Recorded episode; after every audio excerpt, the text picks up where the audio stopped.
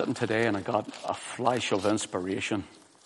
So I hope that flash of inspiration is still a flash of inspiration at the moment. And I sat trying to figure a few things out. Here's what I want to speak on. I've just jotted down scriptures, a couple of thoughts, and I want to bring it to you tonight. And I entitled it, Burning, Tempting, and the Graves of Lust. Burning, Tempting, and the Graves of Lust. You may say, well, there you are. That's a cheerful message for us to hear on a Tuesday night Bible study. Burning, tempting, and the graves of lust. We have two readings. One verse, first of all, in Deuteronomy. Deuteronomy chapter 9. Just one wee verse, and you could even mark it because we might probably, God willing, turn back to it as well. Deuteronomy chapter 9. And just let's read one verse for the moment. Verse 22. And that Taberah, and that Masa, and that Kibroth Hattaavah, ye provoked the Lord to wrath. Keep that marked and turn to Numbers, please. Chapter 11. Numbers chapter 11. Beginning to read it in verse 1.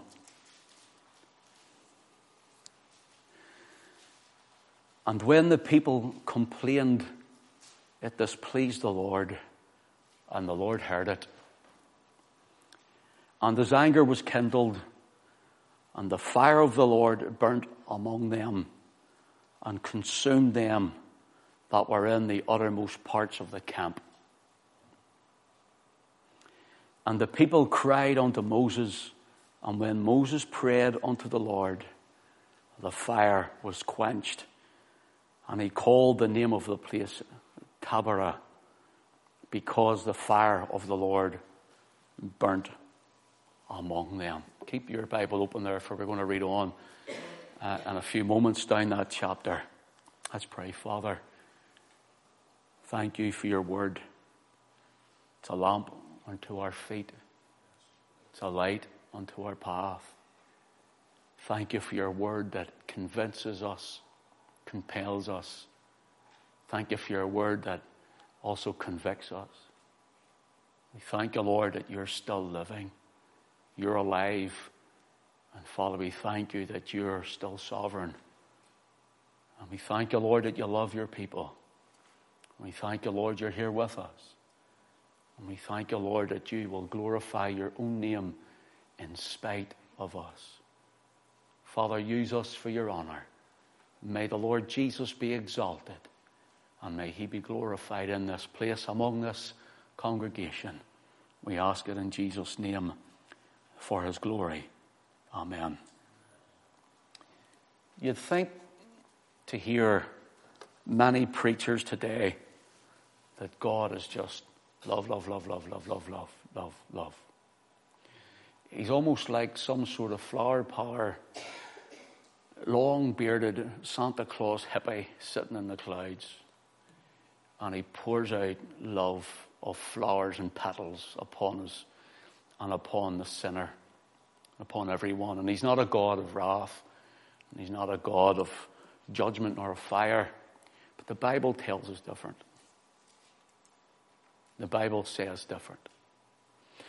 And what we must remember that in Deuteronomy chapter 4 and verse 24, and also in Hebrews chapter 12 and verse 29, so that's Old Testament and New Testament.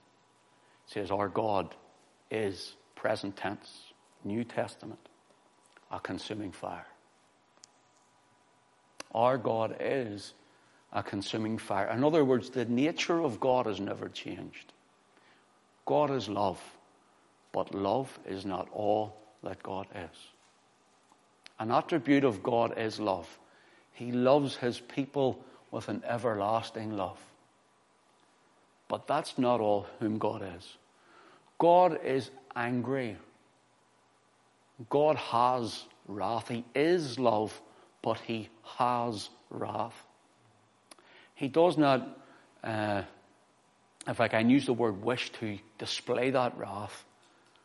But rather, when men reject his word, when men reject his son, then that wrath still hangs over that sinner.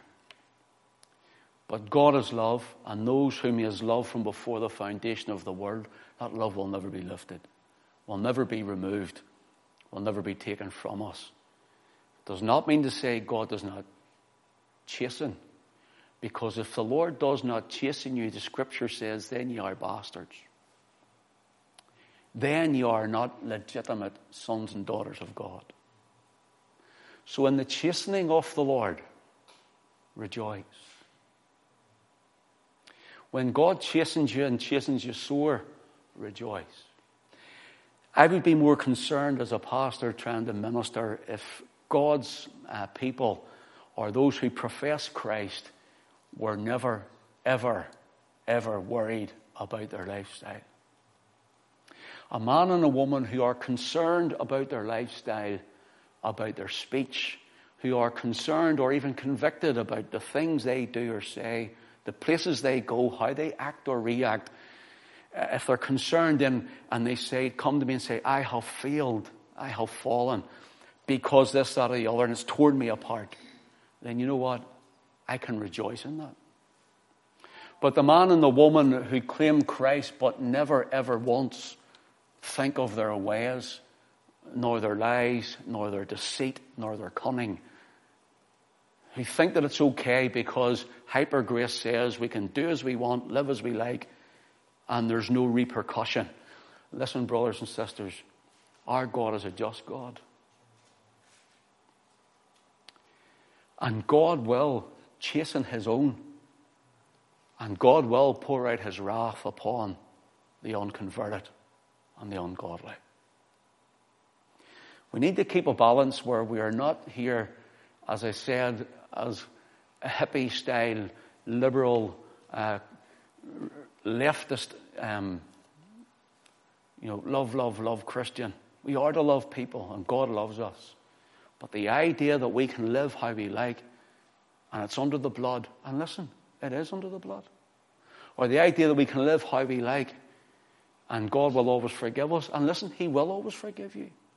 But the idea that you can live in, and listen, and catch me right here, an open course of sin, willful, habitual, continual sinning before God, and it's okay with God, then we are desperately, desperately wrong.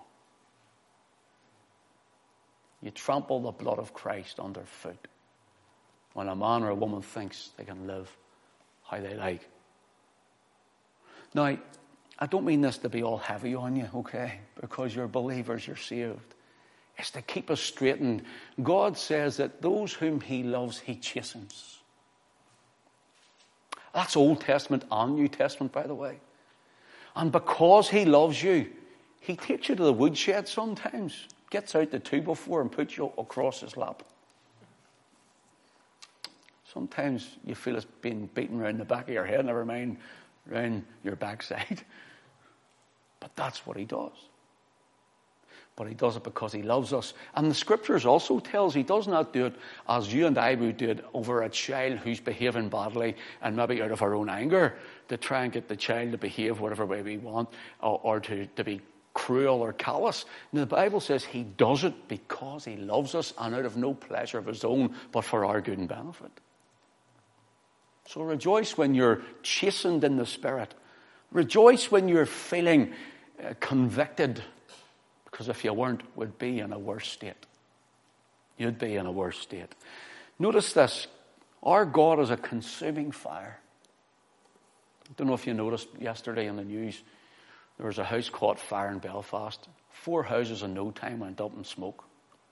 Fire catches. Fire burns. But you know, fire has a purifying element about it. And when God's fire comes in glory in a meeting, praise the Lord. But when God's fire comes in wrath, it's the fear of the Lord. I want to show you something.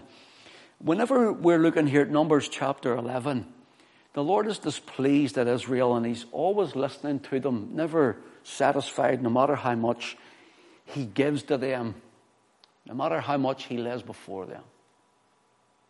And here's the things, brothers and sisters, we find in life, no matter how much you try to please people, you'll never please them all. So please the Lord. Put him first. And then the Lord can deal with those. And the people complained, and it displeased the Lord. The idea was they went into a stupor. They didn't want to come out of it. The Lord says, I love you. I'm blessing you. I'm giving to you. Didn't want to know. They put the blinkers on like a horse with blinkers on. They didn't want to know. And the Lord was displeased with them. It says the Lord heard it, and his anger was kindled. A fire was starting. You see, in every assembly, you can get fire starters. What fire are you starting but? Fire of blessing. Or the fire of God's anger. It's chastening fire. And so the Lord heard it, and the Lord's anger was kindled among them and consumed them that were in the uttermost parts of the camp. Do you know where the uttermost parts of the camp were? Those that were furthest away from the center where the tabernacle was. Those who were happy to live out on the periphery and not wanting to be in the center where God's glory would come. Those who were happy to carry on their life and claim themselves as a child of God, but don't lay responsibility on me. And God says, with you, I'm going to send a fire. All those who were in the center were those camping close to the tabernacle. The center were those who would see the glory come down under that badger skin tent. And that's all it was, but it was his glory. You see, it doesn't matter if a building is made an ornate, a nice little building like this, or whether it's a magnificent building, or whether it's a tent, or tin hut, an open field. God's glory is what we look for. It's not in professionalism. Dear, help us if you had to listen to me singing tonight. It's not in professionalism of singing, but the heart before God of those who want to worship. God's looking for the heart who want to worship in return, who want to serve him with all of their heart and be undeterred from that. God's looking for those who'll come closer and closer to his presence. For see, on the periphery, that's where the danger is. You know those Christians who set their foot on every other or so many Sundays and they disappear again? You know those Christians who maybe haven't prayed for a week or two or three? Do you know those Christians who don't want to get involved because it demands responsibility and their life's too busy? See, on the outside, that's where the chastening fire would be, but here was consuming. That's why we need to be close to the presence of God.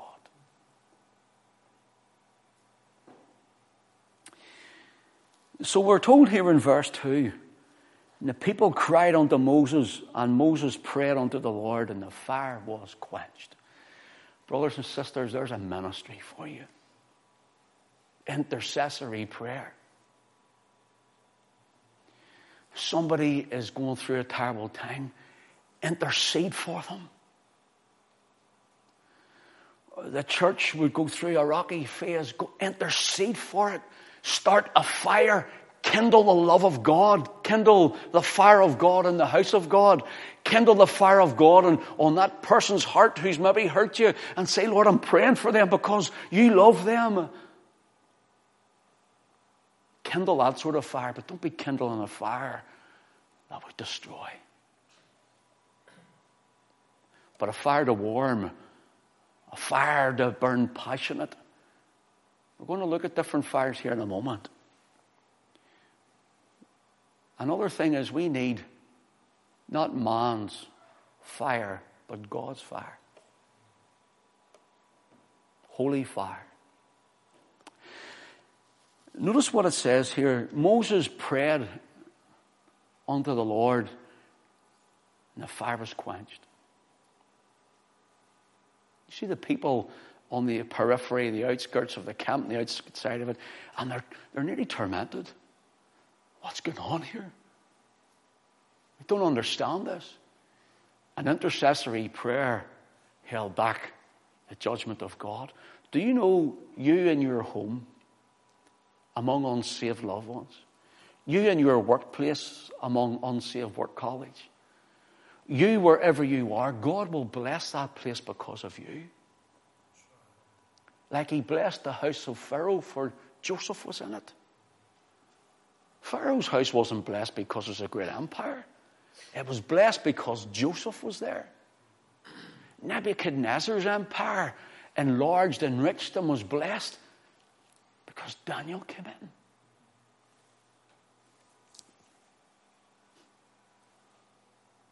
And Daniel, we're told, had an excellent spirit. It's the heart before God, the excellent spirit where God says, I'll use him, I'll use her, I'll use this one, I'll use that one. But those with the murmuring, complaining heart who's never pleasable, God says, I'm unhappy with you. We're told then in verse 3, and he called the name of the place Taberah, because the fire of the Lord burnt among them. Here's another thing to note. God's fire will always leave its mark. God's fire will always be written in history. Real fire. Throughout this Bible, there's judgments of fire and there's blessings of God's fire. And both are written down. Throughout the church history, we think of the Pentecostal flame. Like George Jeffreys and Stephen Jeffreys, we think of the early apostolic movement. We think of all that flame and fire and passion that left its mark of the fire of God in men and women's hearts. See, God's fire will leave its mark, and God's fire will make a difference. God's fire always makes a difference. The place Taberah, because the fire of the Lord burnt among them, that's what it simply means, just burning. So that's why we're calling this burning, tempting, the graves of lust. Burning, tempting, and the graves of lust. Turn with me to Leviticus chapter 9. Leviticus chapter 9.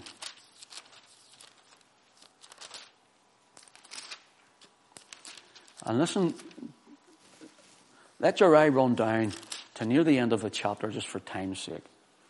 Verse 22 says, and Aaron lifted up his hand toward the people and blessed them,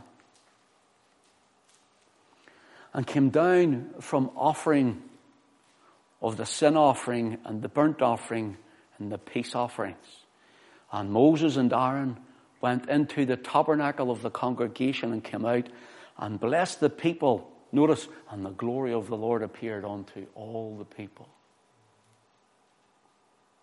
And there came a fire out from before the Lord and consumed upon the altar the burnt offering and the fat, which when all the people saw, they shouted and fell on their faces. Notice here, whenever things are done the way God sets them out, there's a marked presence comes to that place.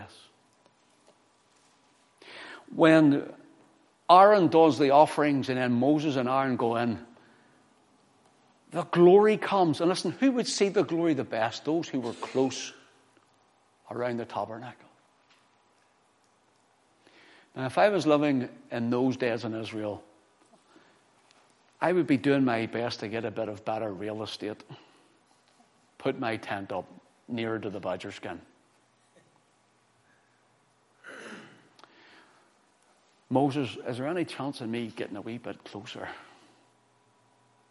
Is there any chance of me bringing me and my family and up stakes the tent and coming closer to where the presence of the Lord is?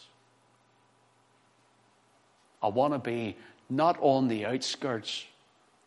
I want to be closer to God.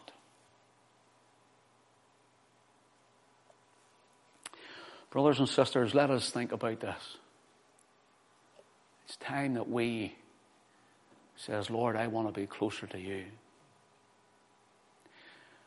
I'm not here for all the things that go on. I'm not even here for all the amenities. I'm not here. I'm not looking for anything. I'm just looking for your presence. I just want you. I want to encamp around your presence. Your presence is enough. I want to bring my family. Because, Lord, if my family's on the outskirts there, I don't want a consuming fire coming. Let's strive to take ourselves and our families closer to the presence of God. Brother, sister, strive for it, no matter what it costs you. If it costs you your job, do it.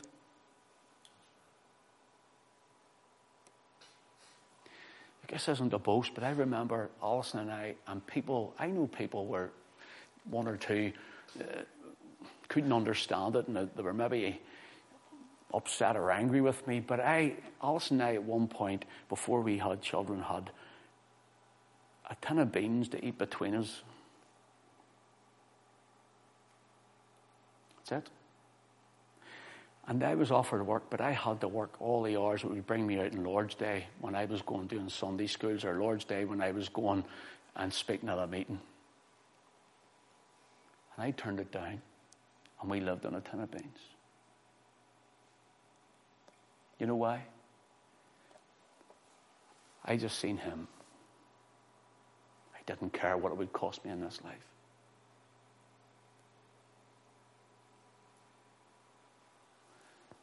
I didn't care if it was going to cost me and I was going to have to eat a tin of beans between us for the next year or two. And I thought, people said, but Ken, you don't understand. I says, no, you don't understand. See, within here, it's the calling of God. And if I do that, I'm not going here. It's what it costs us, brothers and sisters, because it's to bring our children, our families, closer to God.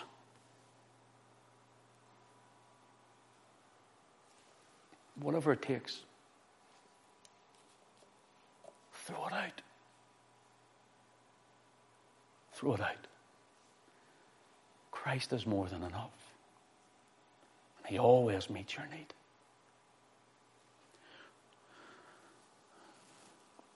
So we're told here in verse 24, Leviticus chapter 9, verse 24, and there came a fire out from before the Lord and consumed upon the altar the burnt offering and the fat. And when all the people saw, they shouted and fell on their faces. Notice, there was no fire until there was a sacrifice.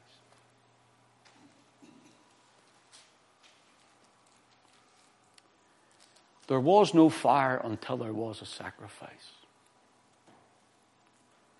See the amount of people I sit beside their bed in a hospital or home or somewhere and they're dying and I'm holding their hand in the way and they go out into eternity and I see their eyes turning their head as they go out.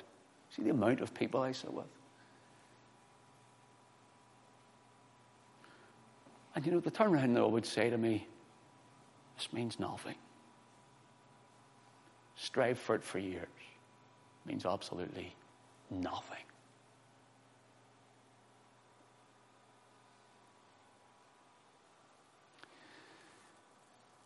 In the 21st century, we have become so materialistic. I was praying today, and the Lord started showing me things and showing me people. Here's the idol. Here's this one. Here's that one. And he showed me mine. And that's when I wrote this. I says, Lord, forgive me. Already the Lord would speak to your heart and say, here it is. Here it is.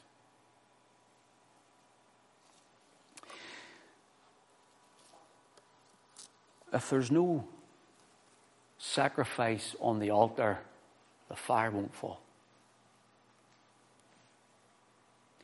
If there's no sacrifice on the altar, the fire won't come.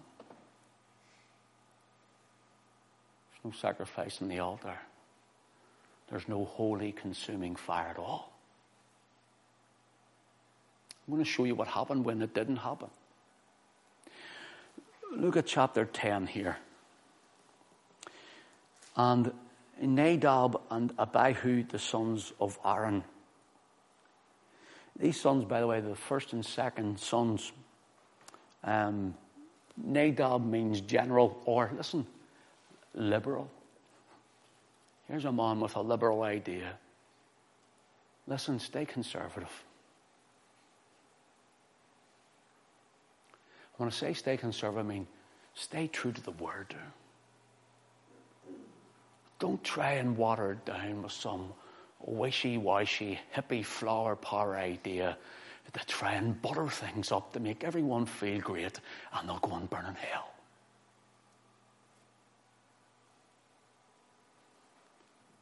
Bring the repentance out in the gospel.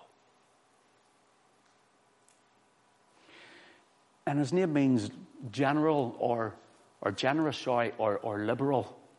And his second son is Abihu, and it means, he is my father. Who is your father?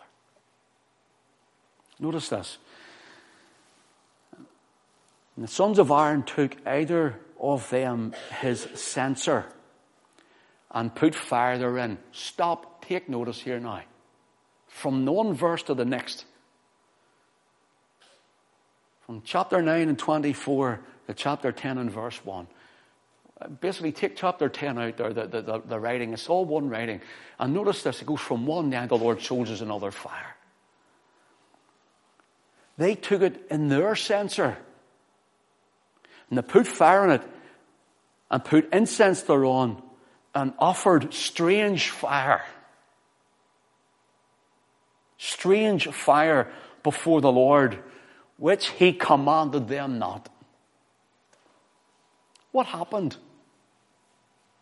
We have God's fire consuming a sacrifice done as God commands in the way he wills it. Something happened. Was it their liberalness? Was it their lethargy? Was it their laziness? Were they consumed with a consumer ideology like we have today?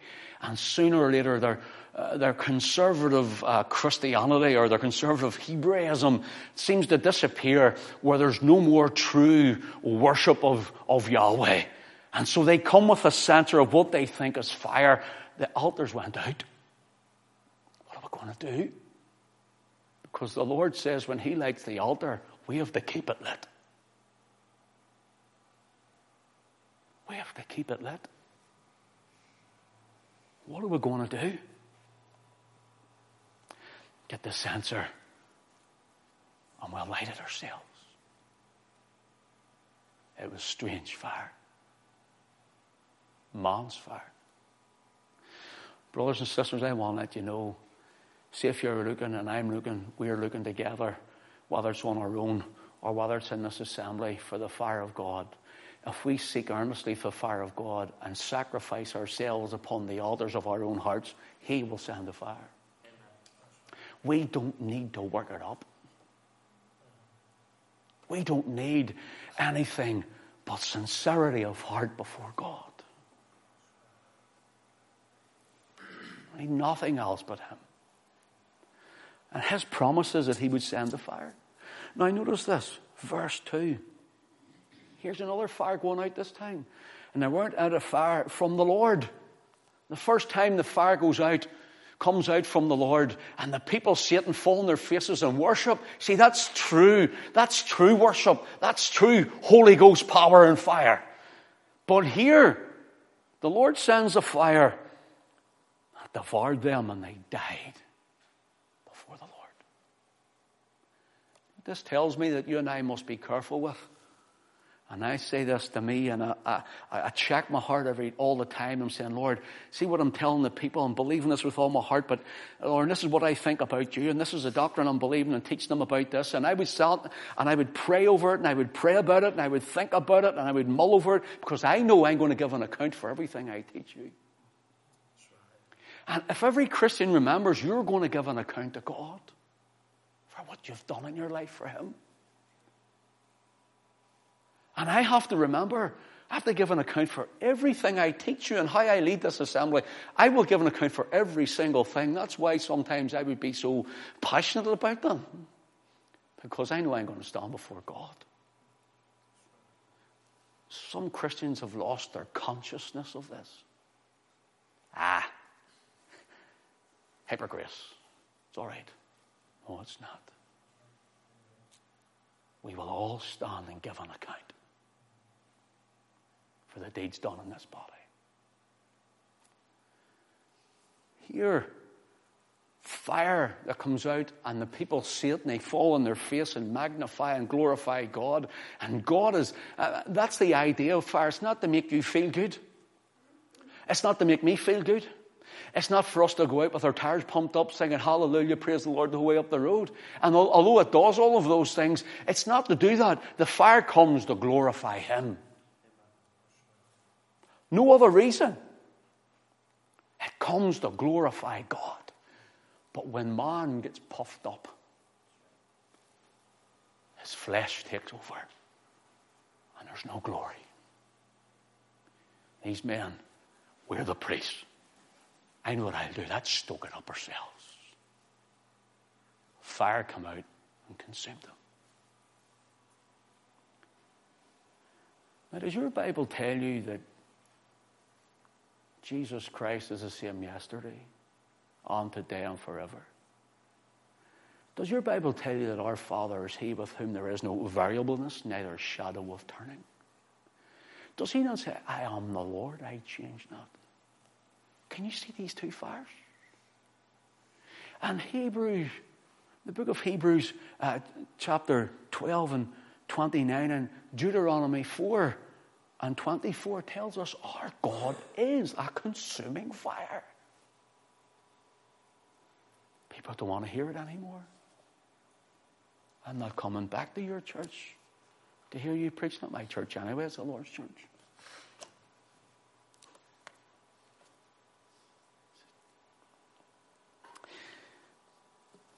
Does it say anywhere else in the New Testament about the fire of the Lord? Yes, it does. We'll look at it in a moment.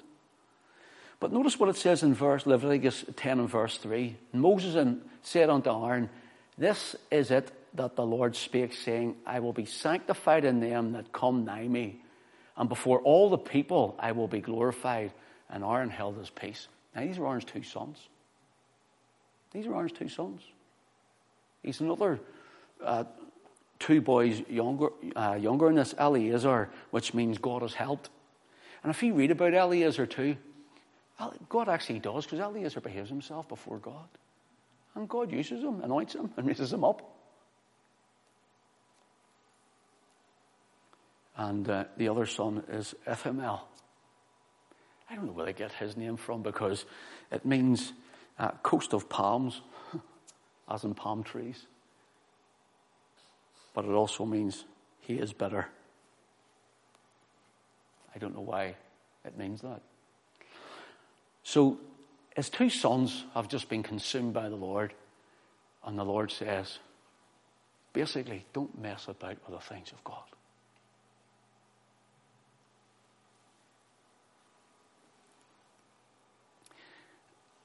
Including myself, how many Christians, willy-nilly as we would call it, take for granted, have no thought, just carry on as if God doesn't exist at times, and sure, I've said a prayer, or I've walked up an aisle, they were put up in harness. I'm not saying anything against all that.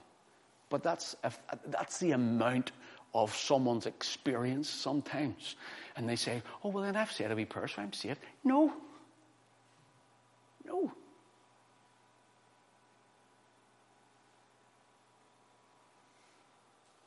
You know, salvation only comes from the Word of God entering the heart and you living it out.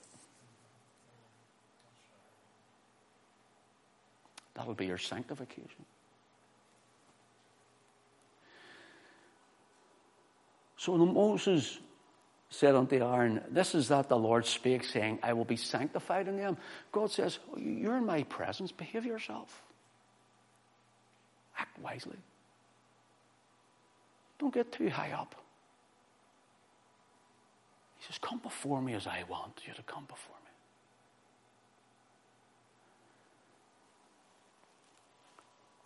And so we're told in verse 4, Moses calls Mishael and Elizaphan, the sons of Uziel, the uncle of Aaron. In other words, calls their cousins.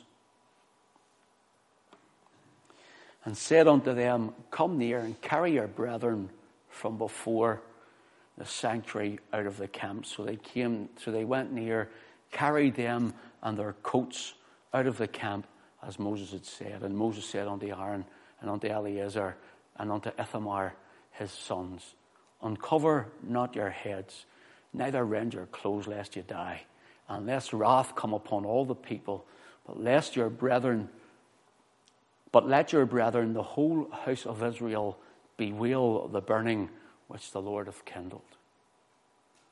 And ye shall not go out of the door of the tabernacle of the congregation, lest you die. For the anointing oil of the Lord is upon you. And they did according as the word of Moses. Now here's something to take note of. The anointing oil representing the sanctified person before God. The oil of the Holy Spirit. He says it's before you. Now listen, Aaron. You've been marked for greater destiny and things. Don't mess it up.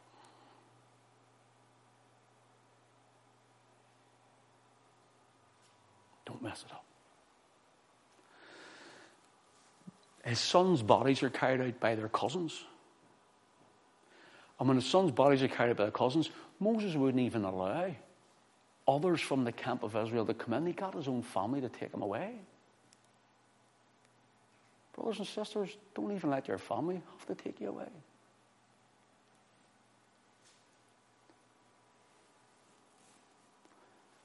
Notice this. Your eye run down to verse 7. And there shall not go out from the door of the tabernacle of the congregation, lest you die, for the anointing oil of the Lord is upon you. And they did according to the word of Moses. And the Lord spake unto Moses, saying, do not drink wine or strong drink, thou and thy sons with thee, when you go into the tabernacle of the congregation, lest you die. And it shall be a statute forever, oh dear, throughout your generations. Sipping saint, do you hear that?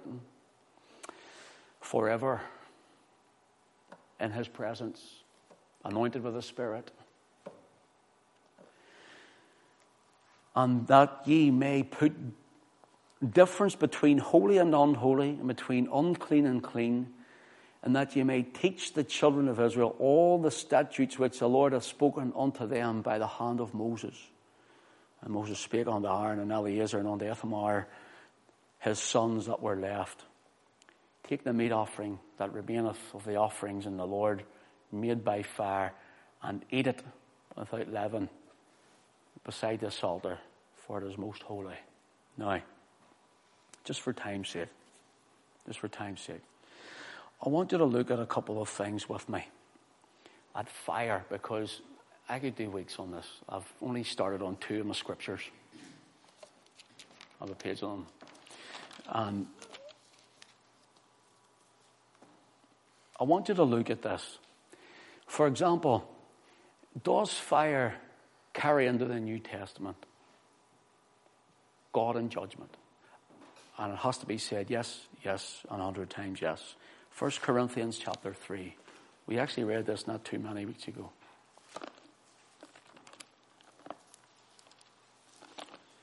1 Corinthians chapter 3. Verse 13. First of all, your works will be tried before God.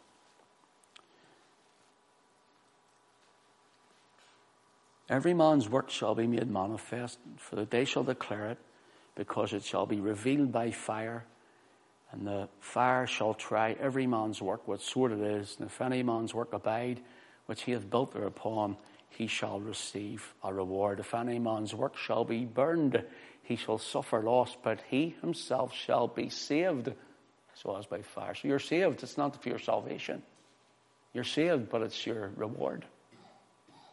It's your reward as a Christian, as a believer. We'll not turn to it, but if you want to mark it, you can read it later. Read Revelation chapter 1, for in verse 14 we're told that the vision that John has of the Lord Jesus, he has eyes like flame of fire, given the idea that he sees all, knows all, pierces all, every thought and intent of every heart. And by that fire we will be judged before him. Now, when I say judged, I don't mean judged as the sinner is judged, okay? 2 Thessalonians, please. 2 Thessalonians. And we'll just read a few verses here of this one too. 2 Thessalonians chapter 1, verse 7. Here is the second coming of the Lord. And to you who are troubled, rest with us, when the Lord Jesus shall be revealed from heaven with his mighty angels in flaming fire, taking vengeance on them that know not God and that obey not the gospel of our Lord Jesus Christ, who shall be punished with everlasting destruction from the presence of the Lord and from the glory of his power, when he shall come to be glorified in his saints and to be admired in all them that believe, because our testimony among you was believed in that day. You know, when the Lord returns, there's flaming fire for the sinner, the unconverted. But those of us who love him are saved. The fire will not burn us. I will not rest upon us. Okay. Go with me just how fire burns even among us as people today and those who are not as people. Turn with me to the book of Proverbs, please.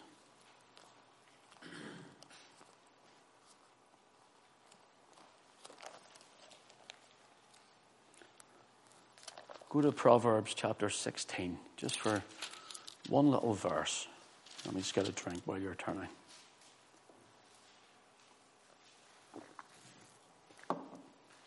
One little verse, verse 27. An ungodly man diggeth up evil, and in his lips there is a burning fire. Here's the fire of man again. An ungodly man diggeth up evil, and in his lips there is a burning fire. See the term there, an ungodly man diggeth up evil. It actually can be termed, he labours. In other words, he goes out of his way. She goes out of her way. They labour to do wrong, to speak evil, to hurt, to damage. It's ungodly. And then it says, and in his lips there is a burning fire. If you go with me to James chapter 3, Old Testament to New, excuse my voice, James chapter 3, and just one verse again for time, so you can read these chapters at your leisure when you go home. That'll be for a devotional. I tell you what, let's read a couple of verses. Verse 5. Even so the tongue is a little member, and boasteth great things. Behold, how great a matter a little fire kindleth. And the tongue is a fire, a world of iniquity. So is the tongue among our members, that it defileth the whole body, and setteth on fire the course of nature, and the set on fire of hell. Wow. That's New Testament stuff. Okay.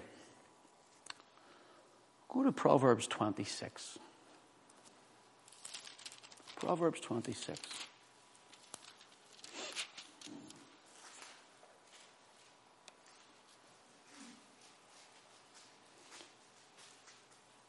Verse 20. Where no wood is, there the fire goeth out. So where there is no talebearer, the strife ceaseth. As coals are to burning coals, and wood to fire, so is a contentious man to kindle strife. Now, when we're looking at this, these burning coals, the idea is here, man's fire will bring God's fire of wrath. And the fire that man can bring, whether it's at home, whether it's at work, whether it's in the assembly, whatever, we can either call upon God. Look, I call upon God for his fire to fall. We sing, they were gathered in an upper chamber, let the fire fall, let the Pentecostal fire descend. And that's what we want. We want the Pentecostal fire to descend. But beware, brothers and sisters, because sometimes when we're calling for God's fire to fall, he may just send one you're not expecting. And he might burn up some chaff. He might burn up some dross. He might refine, and it hurts. He might chastise with a fire. He might consume with it. Because holiness of God is exactly that. Holy.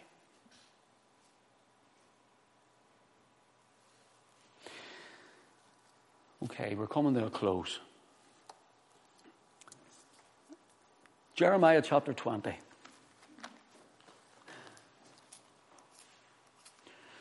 So we ask ourselves as we're looking this up, what fire am I looking for? What fire are we calling for? What fire am I?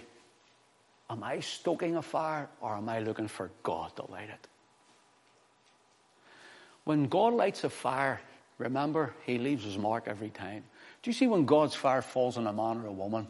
That is when the Holy Ghost comes upon them in passionate fire. That man and woman are never the same. You can't be. God's fire came down on a mountain and it trembled. The hills melt like wax at the presence of the Lord, at the presence of the Lord of the whole earth. And if God's fire comes into a meeting, or God's fire comes in upon a person, or wherever they are, they're never going to be the same again. The meeting will be marked. It will be different. God will leave his mark. And you'll know it. Likewise, when God's fire comes out, like it did on the two sons of Aaron, it leaves a mark for others to see.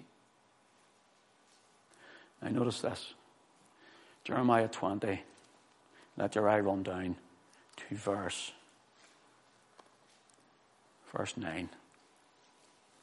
Then said I will not make mention of him, nor speak any more in his name. But his word was in my heart, as a fire, burning fire shut up in my bones. And I was weary with forbearing him, and I could not stay. It means he couldn't hold it. It's not he couldn't stay. He went somewhere. It means he couldn't hold it. What was Jeremiah saying? They were telling Jeremiah, listen, Jeremiah, see this God you're talking about that you serve? Do you see this God that you say is living and great? Do you see this God you're saying, telling us how to live our lives and what to do? He says, you better stop. You better shut up and not talk about these things. We don't want to hear it anymore. Tell us what we want to hear, not what we need to hear.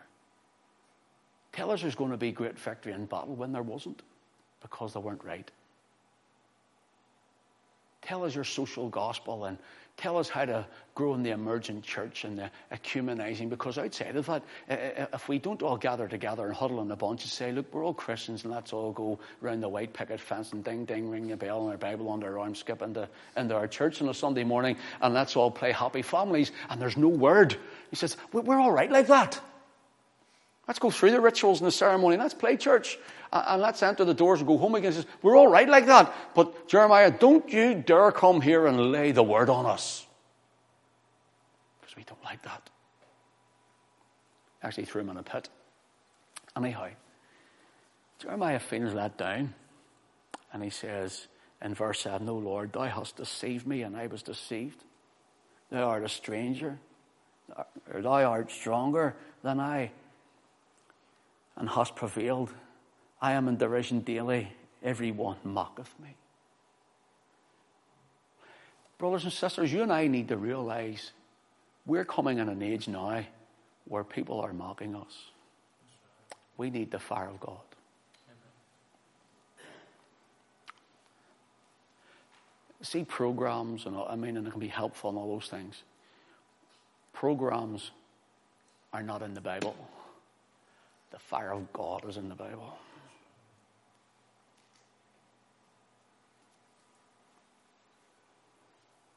Worship in the Word. It's all I had. I didn't have mothers and babies and toddlers club and picnics and all that sort of stuff. Nothing wrong with that. Nothing wrong with that for community. They didn't have their strawberry teas. Nothing wrong with it. It was the fire of God and the Word of God. May this church, if we have strayed, Lord, get us back to the Word. It's the Word. As individuals and as people, get us back to the Word. And this is why, after being told to be silenced, verse 8, For since I spake, I cried out, I cried violence and spoil, because the word of the Lord was made a reproach unto me, and the derision daily. In other words, they laughed, they threw him in a pit, they done everything with him. There's Jeremiah, the prophet of God, and that's a foolish man. And he says, that's it. Listen, when I tell you something, nearly every Sunday night when I go home, I say, that's it, Lord, I'm not preaching anymore. I examine myself up to about 4 a.m. You examine yourself. What you've taught, what you've said. Did I say it wrong? Did I come across wrong? What was it like? And you're going through it over and over and over. And then you get a couple of hours sleep, you're back up and it starts all over again. I say, that's it, Lord, I'm not preaching anymore. I stopped preaching one time for 10 months, I'll also tell you. I said, I'm not doing this. I was coming against it left, right, and centre. I'm not doing it anymore. 10 months. And this next verse that we read out, that's why I'm back preaching. Verse 9. Then said I, I will not make mention of him, nor speak any more in his name, but his word was in mine heart. Did you get that, brother and sister? Get his word in your heart. Not in your mind, in your heart. For with the heart, man believeth unto righteousness. If it's in the heart, you'll live it. If it's in the heart, you'll love it. And if it's in the heart, you'll release it. His word was in mine heart. I could say it 100 times the way I feel at the moment. His word was in mine heart. His word was in mine heart. His word. Not Jeremiah's word. Not somebody else's word. His word was in mine heart. Mine. And after 10 months, I was tormented, and Olsen says, Ken, I wish you'd hurry up and go preaching again. You're never happy when you're not. I can't do much else outside it. That's all I know. I don't have any hobbies. I don't. None. fact, Alice and I were talking the other week about that. And she looked at me and says, why don't you try to do something outside of, you know, you're studying and preaching in the church? And I says, what would I do? I don't know what else to do. I honestly don't. I'm stuck, you know. But I'm happy being stuck like that. I don't have any hobbies. I don't go to these fancy concerts or whatever. I don't have sports, and I don't know. What do you do? There's words in my heart. I live it, love it, eat it. Get up in the morning and think about it. Go to bed with it on my mind. Don't want to change it either. Notice this. But his word was in mine heart as a burning fire shut up in my bones. But I was weary with forbearing and I could not stay. It was so much fire in him with the word of God. He went, sure, what does it matter what anybody thinks? I'm just going to tell you the word of the Lord. What does it matter what anybody thinks about your brother? What does it matter what anybody thinks about your sister? What does it matter who says what or who does what? If you have the word of God in your heart, you can face giants, conquer mountains. You can do all things through Christ who strengthens you. It's the word of God in my heart and in yours.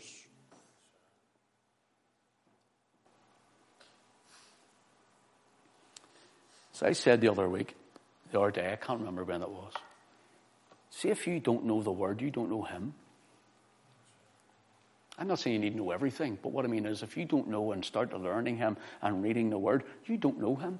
And if you don't know him and you don't know the word, you don't know how to worship him.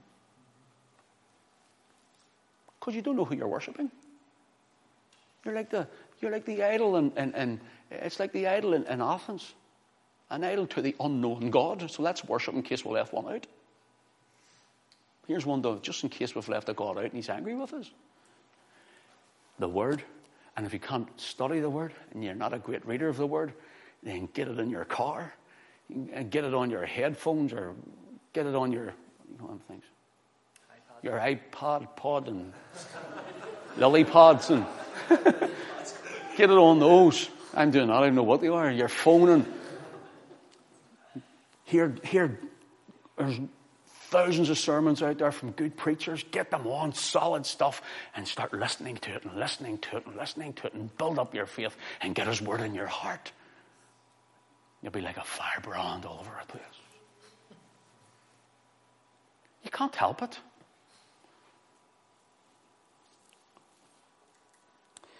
I think sometimes of Daniel chapter 3 with the 3 Hebrew children in the fire. When Nebuchadnezzar says, did I not throw 3 in the fire? But look, the former is like unto the fourth, like unto the Son of God.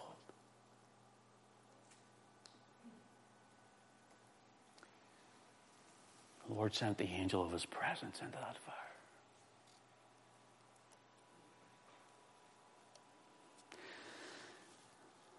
Revelation 20 tells us of the lake of fire. And those who are not written in the Lamb's Book of Life are cast into the lake of fire. But go to Amos chapter 4 for our very last reading, or the very last verse, I should say. Our very last verse. Amos chapter 4. And here's the thing. I'm away the wrong way myself. Amos chapter 4 and verse 11. This is you, this is I. Here's what the Lord says. I have overthrown some of you as God overthrew Sodom and Gomorrah. And ye were as a firebrand plucked out of the burning. Yet have ye not returned unto me, saith the Lord. Wow. I've plucked you out from a burning fire. Don't ignore me. Don't ignore me. Brothers and sisters, to me, or to you, that might seem solemn, but to me, I rejoice in it because I know then I'm his child. The Spirit witnesses to his word that you're his children. When you hear these things and you say, Lord, I want to turn to you and love you. And when we don't, then we realize then, you never knew him. God bless his word. I never again got to the other two, tempting, and I'll do them some other time. But the Lord bless you.